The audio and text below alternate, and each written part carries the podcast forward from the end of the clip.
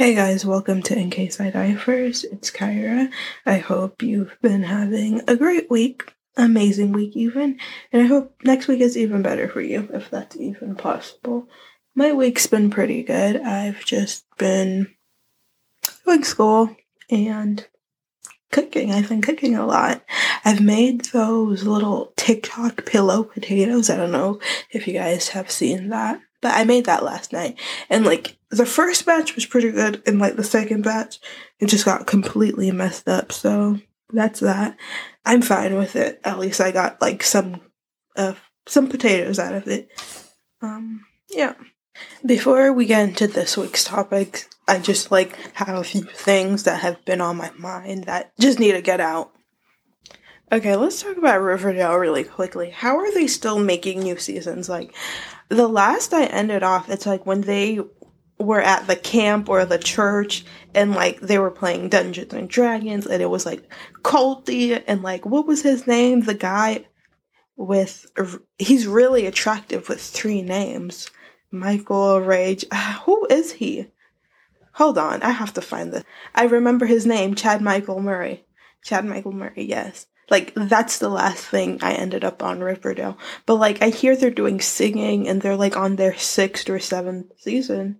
And I'm just like, what is going on? Who is the target audience? Who's watching Riverdale? Are people watching it and enjoying it still? Cause I can't. It's just too much. It's too stressful.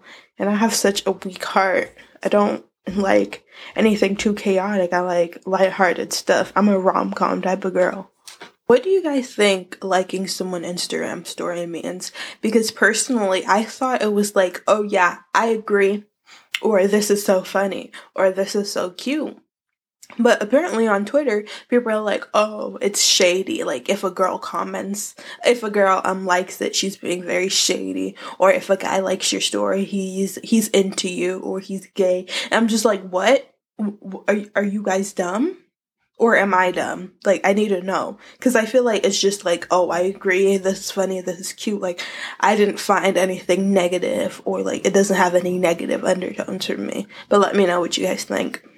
One of my favorite things to eat are birria tacos, but I have spent so much money on birria tacos. Birria, I don't even know if I'm saying it right, but let me know. But I've spent so much money on birria tacos and it's just like I have to stop. So I've been on a birria break. So it's been two weeks since I've last had a birria taco. And I feel like I might crack. Today might be the day, but I'm just like, don't do it. You you you can't keep doing this. You have food at home. I also want to read some of the comments that were left on the Google form that I have for the podcast before we get into the topics too.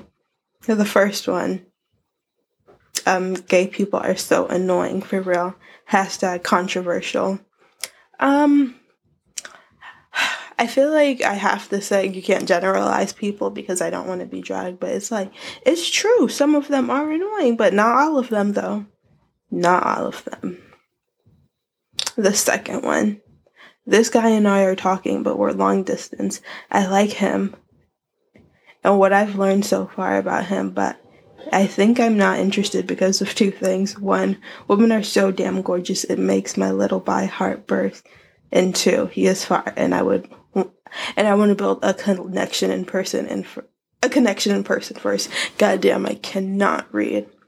Um, I do agree with one. Women are so gorgeous. Like, I'm like, there's so much pretty people in the world, and with the internet, it's just so crazy. Because I feel like I should not have be able be able to see how much attractive people there are in the world. Because there's so, so much attractive people, and like to me in high school, or like yeah, let's use high school. To me, in high school, the world was like very small for me. It was just like the people at my high school. But like now, you just see everyone. And two, he is so far away. Um, honestly, long distance is hard. And you guys are only talking. You're not dating. I feel like a lot of people think a talking stage is normal. I don't think that's normal. I think you don't need a talking stage to get to know a person. You start dating to get to know them because ultimately dating isn't the goal. Marriage is the goal. At least for me, it is. So I feel like dating is not as serious as people make it. Talking stages are stupid. Dating isn't the goal. Marriage is the goal. I also do believe in right person, wrong timing. And like from the sounds of it, you're like, oh, these women are so gorgeous. Maybe if you want to stop talking to this guy for now and like give yourself the opportunity to go explore like all the cute women that's out there. So like even when you're like at a better time, you're not even like worried about everything else that's going on because it's like, okay, yeah, there's a lot of attractive women out there, but ultimately I have him and like he is better than them. But if you want me to be real, like ultimately I feel like you are never gonna be as happy with a man as you are as a woman because men are just naturally terrible people. They're just selfish and icky and gross. But yeah, love them or whatever. And the last one is advice on coping with an STD. Girl or boy, I feel like if you were coming to ask me, you you are down tremendous. Go to your doctor. Ask your doctor for advice, not me, not some random bitch off the internet. What? I could tell you anything. I was a STEM major for two semesters, so yes, I am certified to like cure diseases. But like, why are you coming to me? I don't know you. You don't know me. Your doctor knows you. Your doctor knows you better than me. So yeah, thank you be sure to leave any thoughts, advice, anything you want me to talk about on that Google form. It's going to be in the description of the podcast in the link of my link tree for my Instagram at in case I die first. You can find it there. So yeah. Okay, so finally, finally, we're into the topic. All of those random facts were everything before that. Nothing matters until now. So today I'll be talking about how I gained my confidence. And I feel like this is a very unorthodox approach when we're talking about like dealing with confidence because like how I did it is I basically broke myself. I broke myself till like I was like really down. And like when I was down, that's when I started building up my confidence and like building me into the person I am now, in a way to speak. What I mean when I say I broke myself is like I'm a black woman. And I sat down with myself and I had a little talk. I'm just like, Kyra, look, you are a black woman. You are black. At the end of the day, you will never be the beauty standard. Yes, your features will like be seen as the standard or like seen as attractive, but they're not seen as attractive on you. They're seen as these white girls who get lip, lip fillers and BBLs, not you.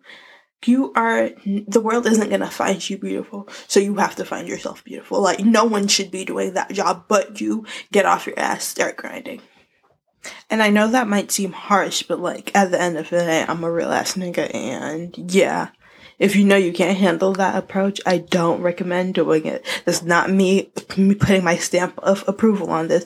This is just like me telling my own story. And this is in no way, shape, or form saying black women aren't attractive or aren't beautiful because, baby, we know they are. That's why these trends come from us. Like, what?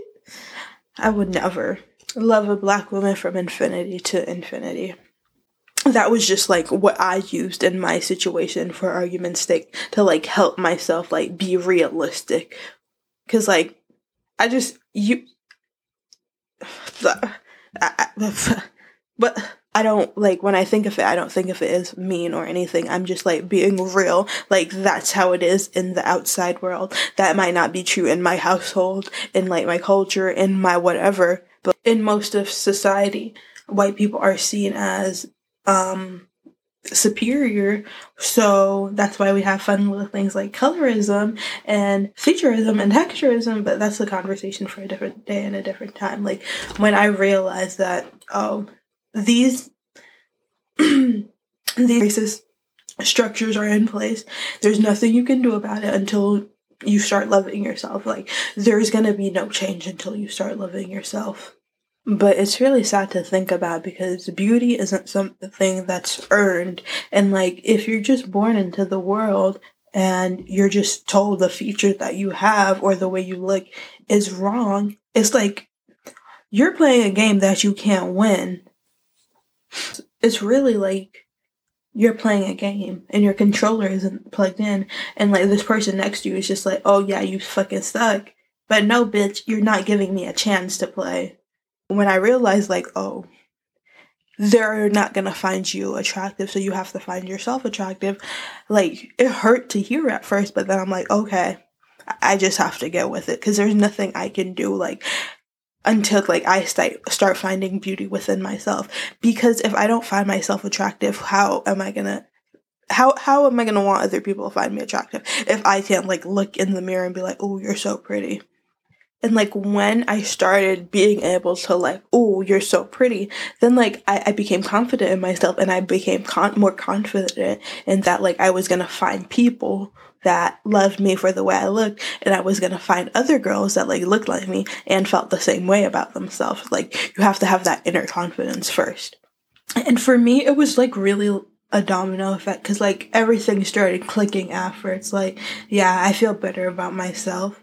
I feel better about how I look. So I feel better that other people are gonna like the way I look because all the power lies within me. I hold all the cards. Okay, so how did I find that inner confidence? Honestly, I just started like taking better care of myself. I started doing my hair more. I just like, I just try to like self care. I get became like really like really into skincare. Like my skincare routine goes crazy now. Like that's why I hate when people touch me because I'm like, I don't want to touch you right now. I have an intense skincare routine. Your hands are dirty. I don't want that. But like I'm getting better. Like my friends are huggers, so I'm like learning how to let them hug me and hug them. But that's a whole different topic.